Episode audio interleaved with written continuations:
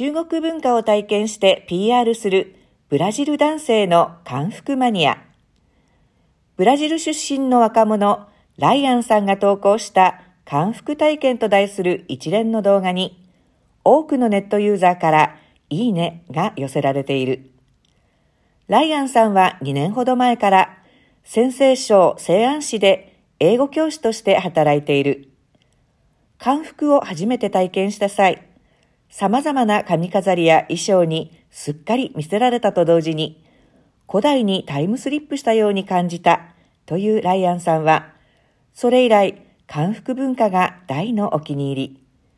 余暇には様々なタイプの漢服を試着し、